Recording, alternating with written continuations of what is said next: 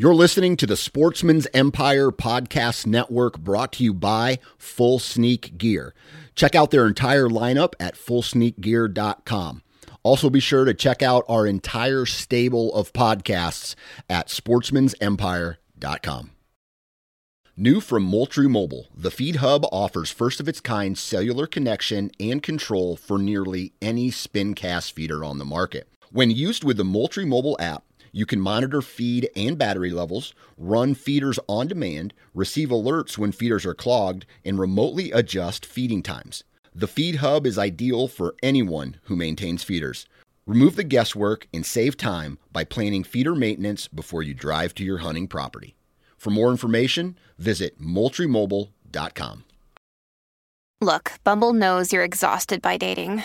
All the must not take yourself too seriously and 6 1 since that matters. And what do I even say other than hey?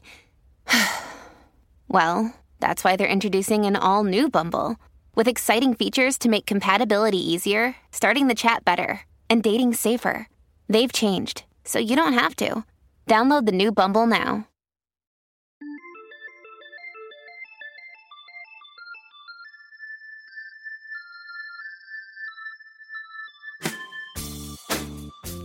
Ladies and gentlemen, boys and girls, children of all ages, welcome back to the Nine Finger Chronicles podcast. My name is Dan Johnson.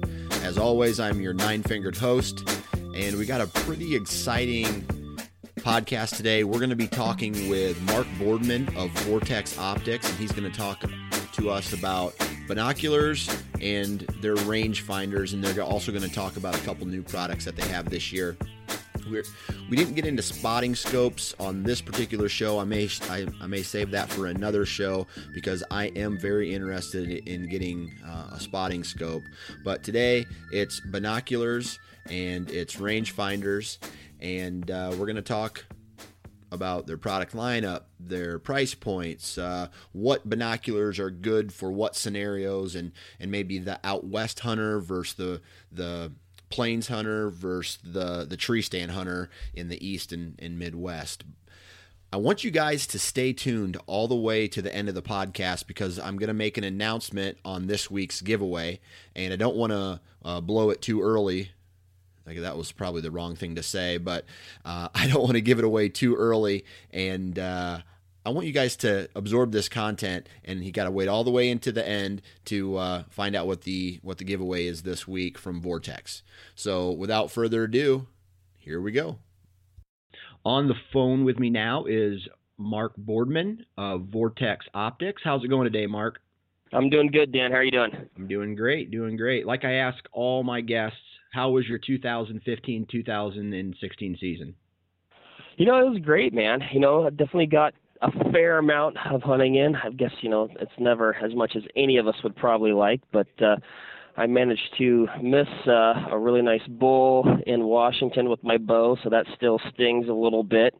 Uh, actually, was able to call a bull in for my brother later that week, so that that he shot, so that that uh, kind of made up for it. But uh, um, shot a nice buck with the rifle in Colorado, uh, about a probably two-year-old whitetail in South Dakota with the muzzleloader, and kind of blanked here in Wisconsin, but uh, so you'd think you'd be able to kill a deer in your home state, but not always the case. But uh, so enough enough to stay busy. What about you?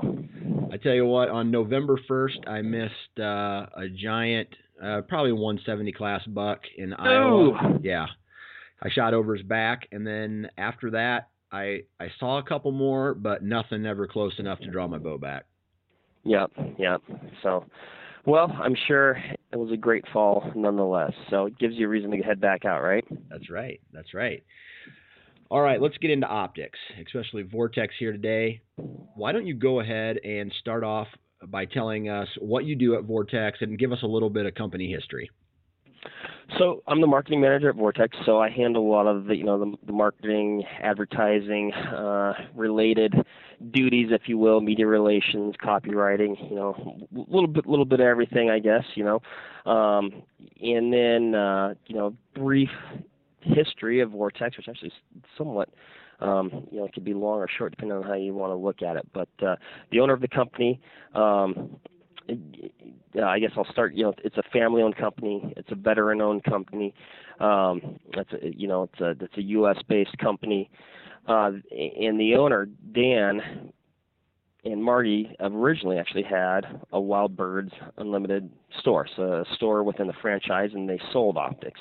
Um, so I think that's where that kind of entry into um, that world, you know, started from that. Um, you know, obviously recognizing the need for, for quality optics and what a person may be looking for.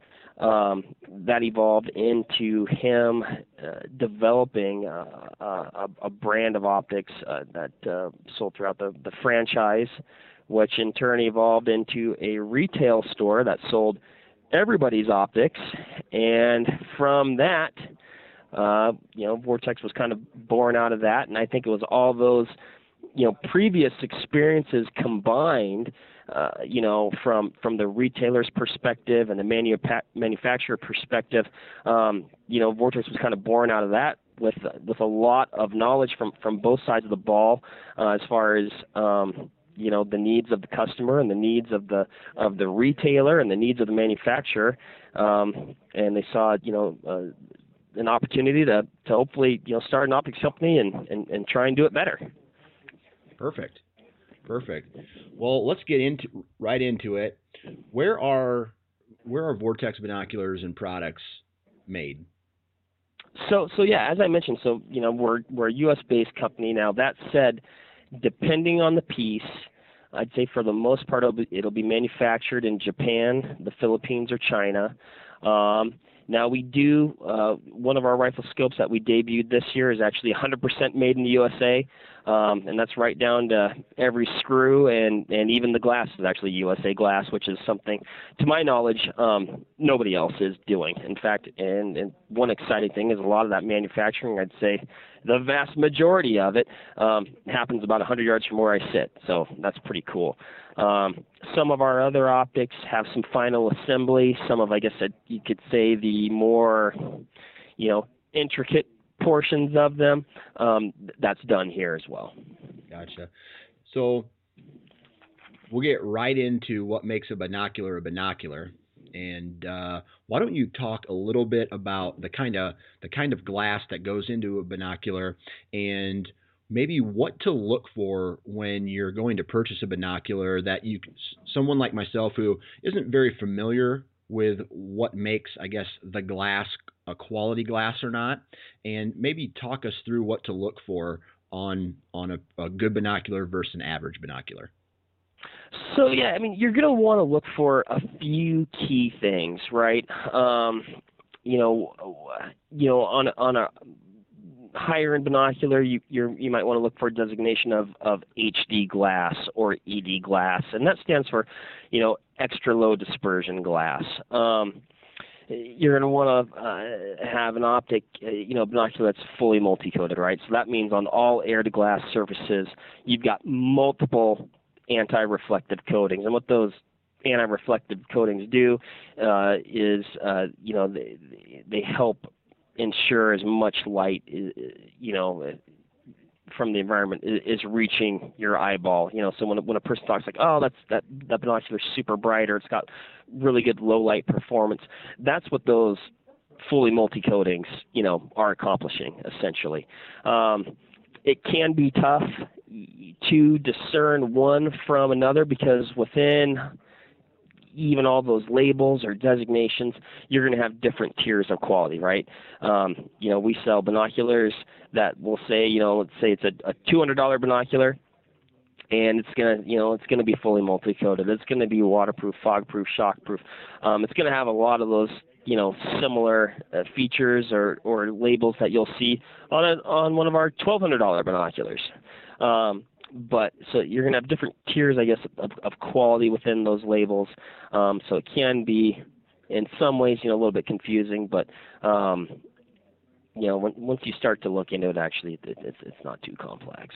Is that in the manufacturing process of the glass where it's given a different, like, a different quality rating? Ah man, so it's just it, it depends on you know heavily on I would say, you know, the materials being used, um, the you know how good the optical design is. Um, you know that's going to come into play.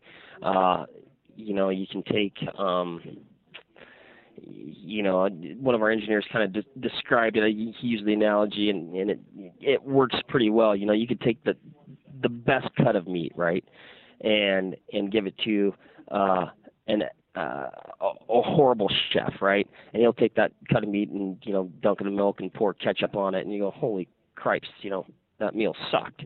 Where you give a good chef maybe a marginal cut of meat, but he might do things to it that make it stand out and be one of the best meals you ever had. So that's kind of you can draw that correlation to optical engineering as well. You could take a lot of great materials and not put them together right, and you're not going to end up with a good binocular. Or you could take you know some you know quote unquote mid quality materials and make an excellent binocular. So I guess that's where a lot of that engineering comes in into play and the science of it. Um, you know, I'd say, you know, optical engineering is actually as much an art as it is a science. Um, so it's kind of difficult. It's hard to put things in a silo. If you have A, you get B. Um, like I said, there's there's a lot of a lot of brain power that goes into it, and then of course, I mean, and, and you do have to have you know the right components as well. But um, it's it's it's complex enough that it, it can be difficult to kind of pinpoint down, you know, and I could I could probably give you one of our engineers on the phone and they'd say it a heck of a lot better than I would. um, but generally, when I go talk to them, I don't understand what they're saying either. that's a that's a good point. Now, and just one last question about glass. Then, um, would you say that, for example, the Razor HD, it's it's almost fifteen hundred dollars, and then you have um, like a I'm looking at the low end, a hundred and nineteen dollar pair of binoculars. Is the glass in those two binoculars different? Absolutely. Yeah. Okay. No. Gotcha. Yeah, it is. Yep. So I So, so you know- the quality would reflect price. Higher quality would reflect a higher price. Yeah, definitely. You know, and so I mean, th- you know, there's going to be, you know, between a hundred dollar binocular and a five hundred dollar binocular. You know, I'm drawing some gener- generalities again, right? Y- you're going to see, you know, a big difference, right? You know, you're gonna you're gonna, you know, it's going to be, you know, leaps and bounds different. You know, that said, you know, as you start getting into that upper echelon, right? You kind of you're getting it's kind of a diminishing returns. So you're going to pay a lot more for I guess you know less of an incremental increase. So maybe you're paying twice as much, but you're not making that you know that 50% gain like you you know are between kind of the one and five mark, if that makes any sense. I mean, you're definitely getting a better product, uh, you know, more pre- precise product. You know, you're going to have tighter tolerances, you know, better clarity, uh, resolution, color fidelity, but those gains are going to start to get you know smaller for every dollar spent you know kind of when you start getting into that into that top tier stuff and um you know and I'm not saying that it's not worth it either because you know it definitely is if you, if you have the need Gotcha. All right. So next question in regards to the, the into the housing of the actual binocular, what's that made out of?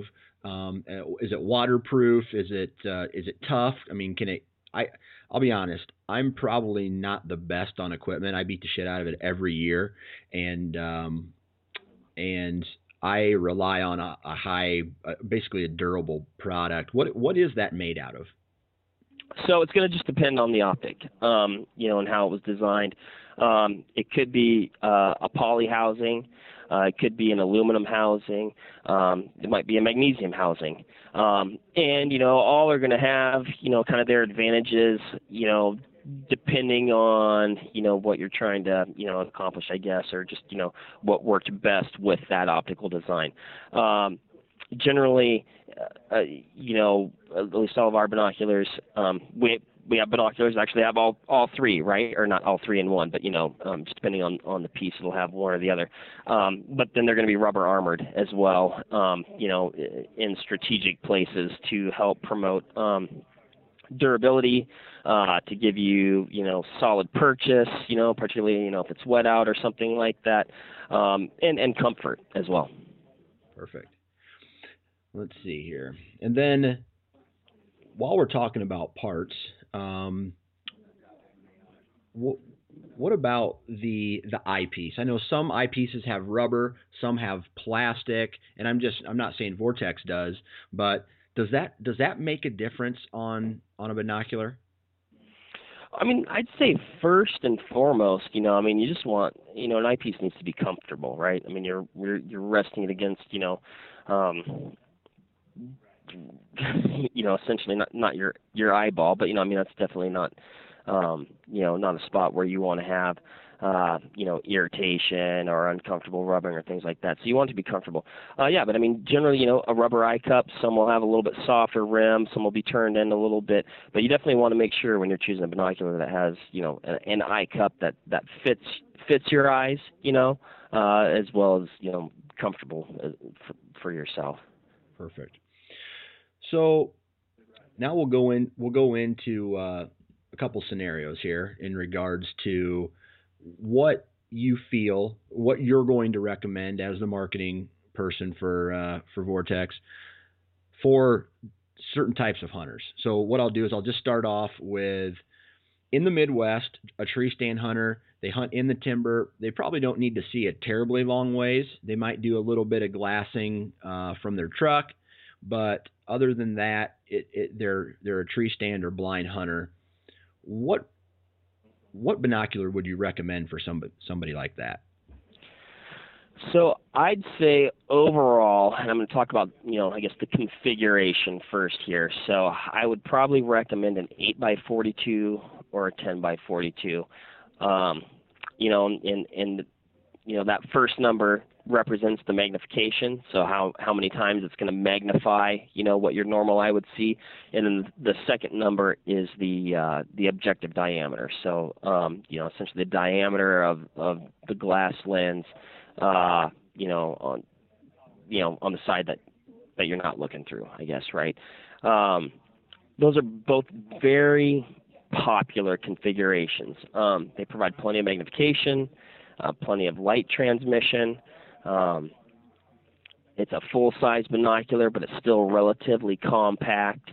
Um, so there's just a lot of versatility there. You know, you could take those same two binos and, and run them out west um, and do just fine. You know, uh, but they also you know work ideally in the Midwest. Now I will say a binocular in our lineup that probably doesn't get its due, and I think that's a little bit because you know, I mean, and, and I'm guilty of it as well, kind of the more is better mentality. But our Viper HD um, six by thirty-two is a phenomenal binocular, and you'd be amazed what you can do with a six-power binocular. It doesn't sound like a lot of uh, of enhancement on the magnification side, but that's a heck of a binocular. And, and if I was predominantly like, if I was like, nope, my stands are in the timber, uh, that I'm hunting. That's probably the binocular that I'd carry with me. Gotcha. And and uh, that would that would kind of coincide with uh, right at last light, right at first light type of whitetail hunter. Yeah, absolutely. You know, I mean, I think it's just you know, you just when you're in when you're in the timber, you don't need a ton of magnification. You know, so and the, that that light transmission.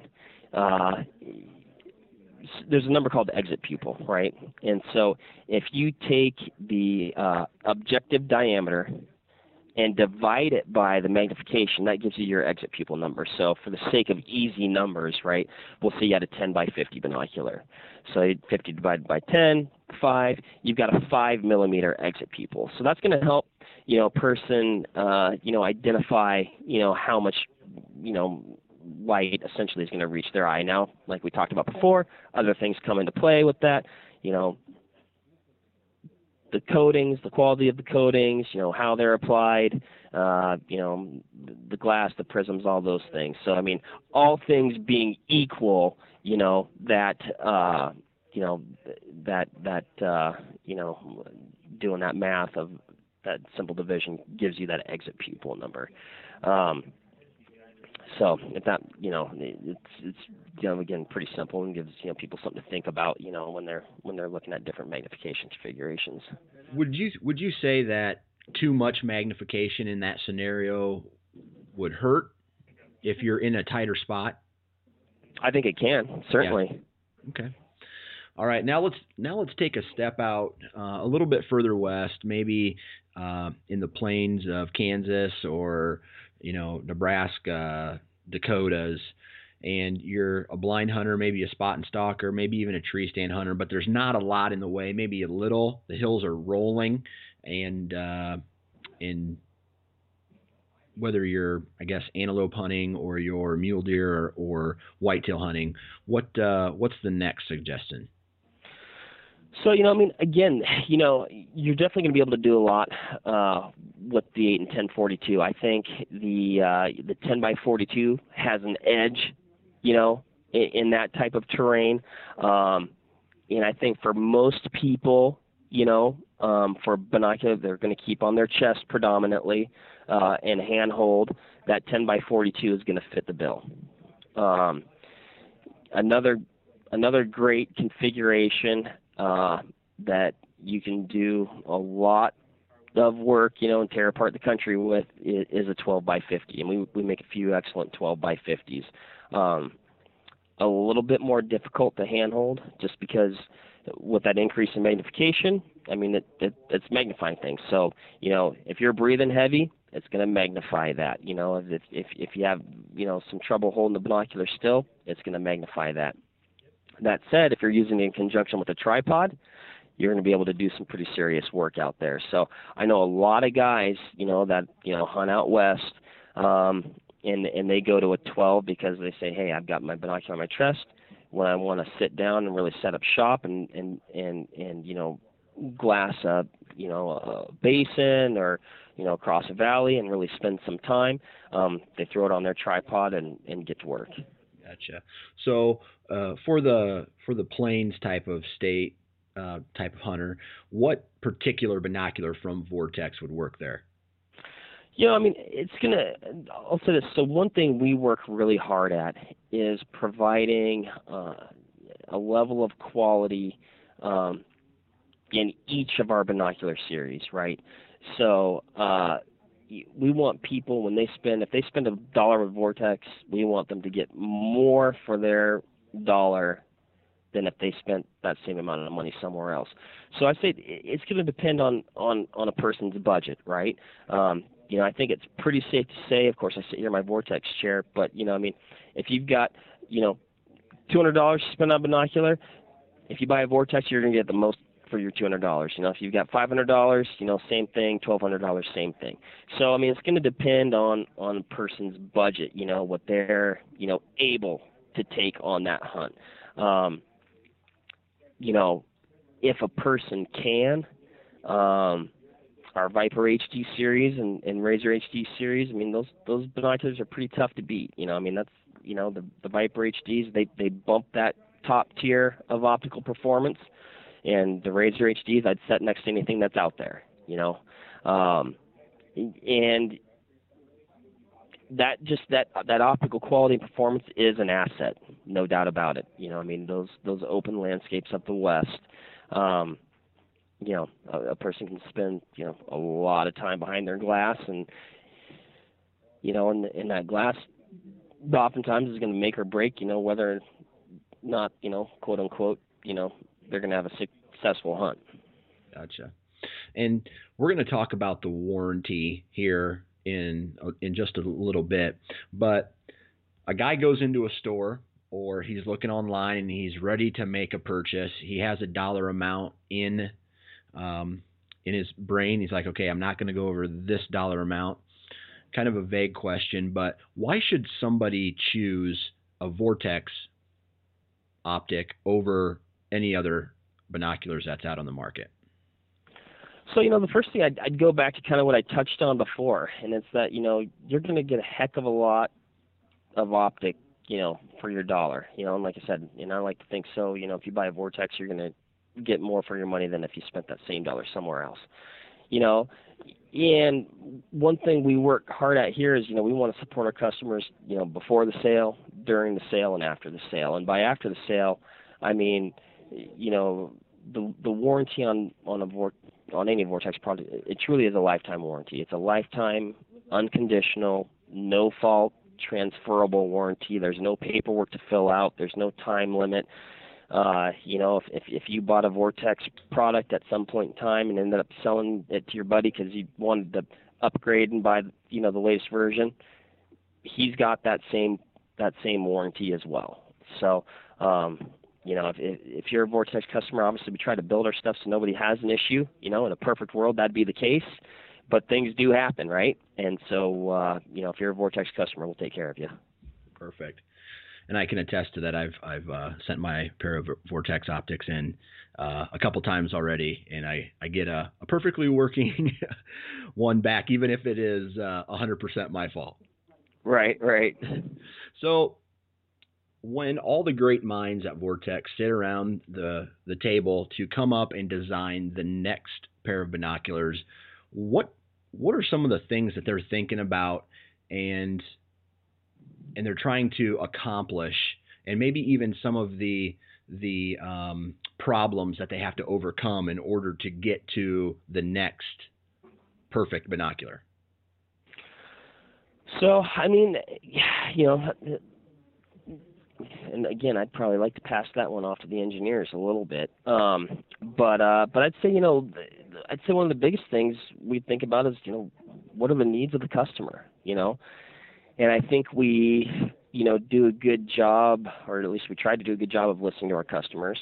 Um, and we're customers ourselves as well, right? You know, I'm an avid hunter. We have avid, avid um, you know, hunters here, both in the Midwest and you know, and and out west. We have have avid archers, uh, bow hunters.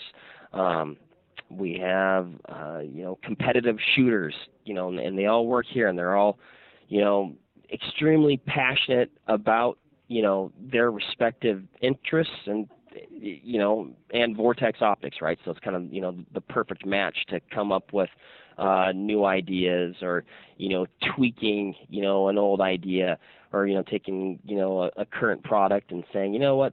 This product is awesome but if we did this and this and this it'd be better you know? Um and i'd say that those are things that are you know constantly going on here you know and, and sometimes it's not things you're able to you know implement right now, but you better bet that those things are going to be talked about when it come, comes time to, to you know to make an update or roll something new out. Perfect, perfect. So we we've talked about the binoculars for a little bit, but because this is a bow hunting podcast, I also want to talk about the uh, the rangefinder that you guys have. Can uh, why don't you just go ahead and, and, talk a little bit about the the Ranger? So, well, and we can make that plural now, Dan. Okay. So uh, we've got the Ranger 1000. It's been the, in the lineup for the last few years. Um, excellent rangefinder. Uh, as the name implies, uh, it's got a reflective distance to 1,000 yards. Um, it, it's got a simple display. It's intuitive. Uh, you know, when you're setting up the rangefinder, in fact, really comes out of the box pretty much ready. I'd say for the vast majority of guys, ready to go. It's uh, got angle compensation, so it's going to come out of the box. It's set in that mode.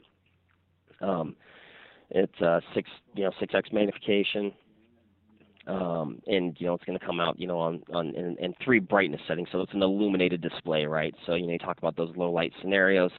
You know, you've got one of three settings depending on on your lighting conditions, and again, the ability to toggle through and and change those brightness settings is is, is pretty simple. You know, um, so um, you know, it's fast range finder. It's compact. You know, to me, I wouldn't want any smaller. I wouldn't want any bigger. Right? You know, I feel like it fits perfectly in my hand.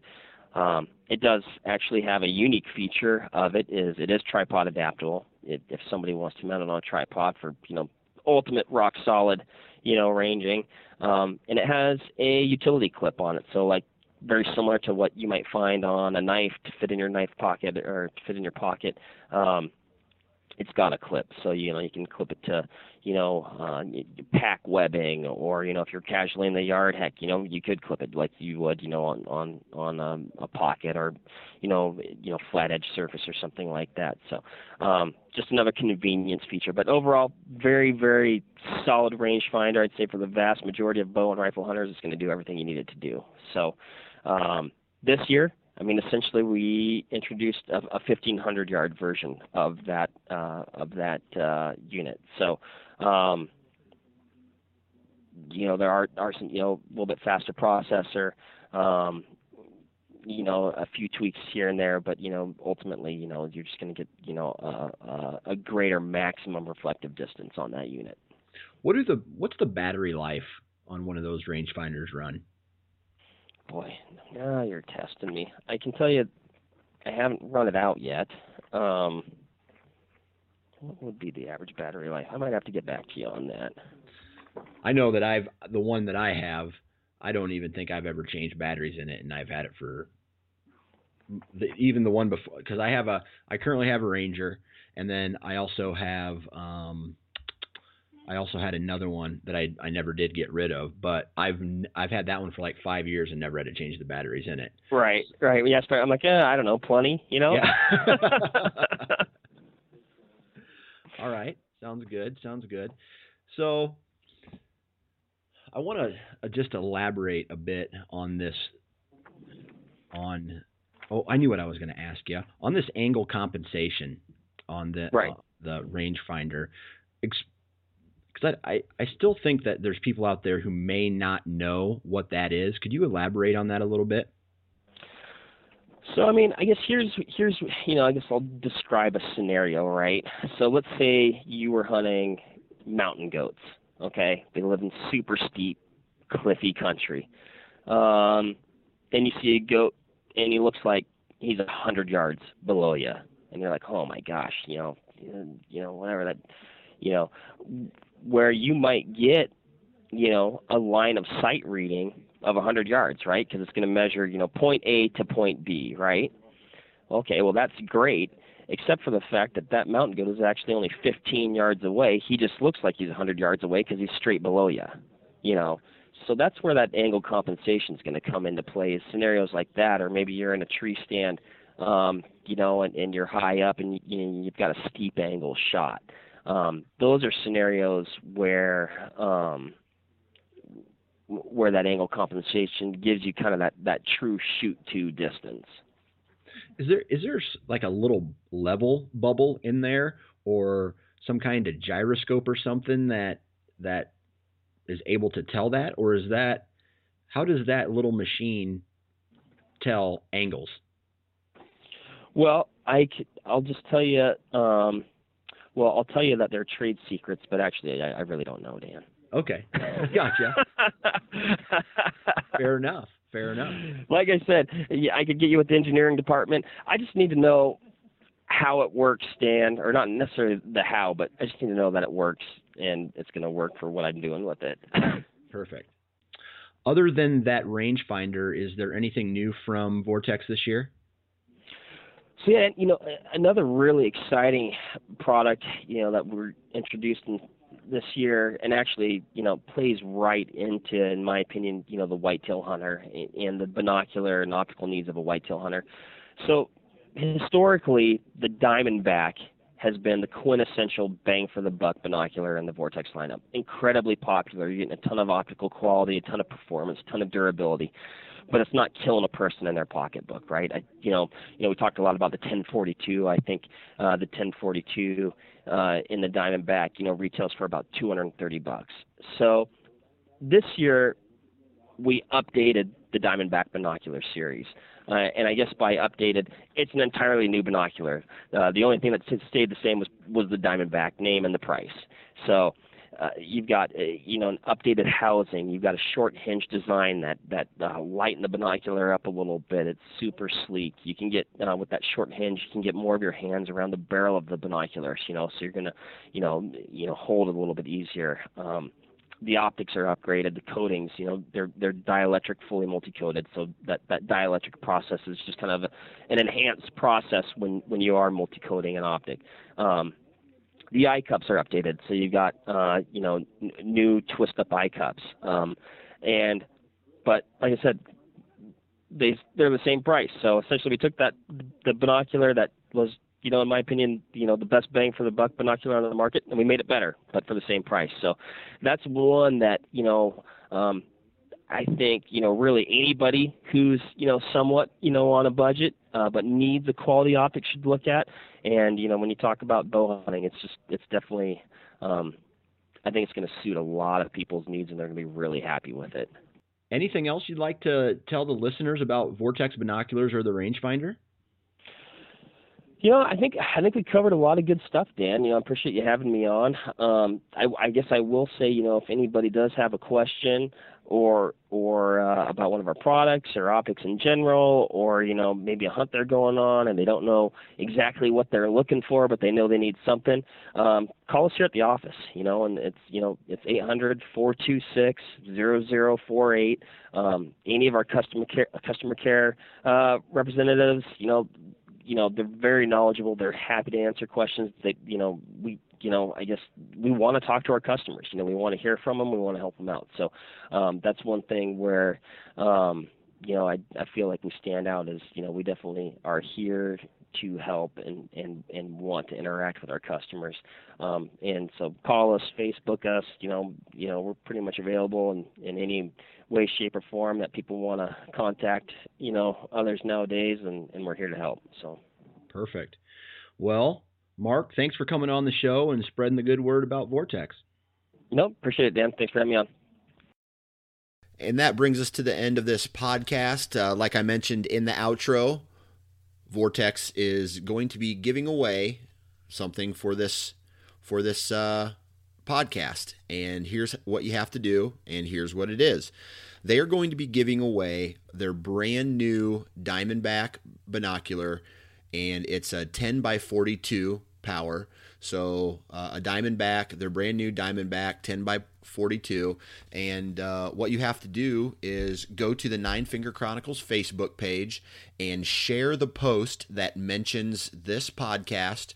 And then I want you to go to Vortex Optics Facebook page and comment Nine Fingers sent me here and uh, just blow up their Facebook page with a whole bunch of ridiculous comments and uh, let them know that you heard about uh, their products from this podcast. And what I'll do is I will compare the I'll, I'll pull a winner's name and I'll make sure that they are that they followed the instructions that they not only did they share this podcast but then they also went over and uh, made the comment on Vortex's Facebook page, and uh, make sure you like that as well.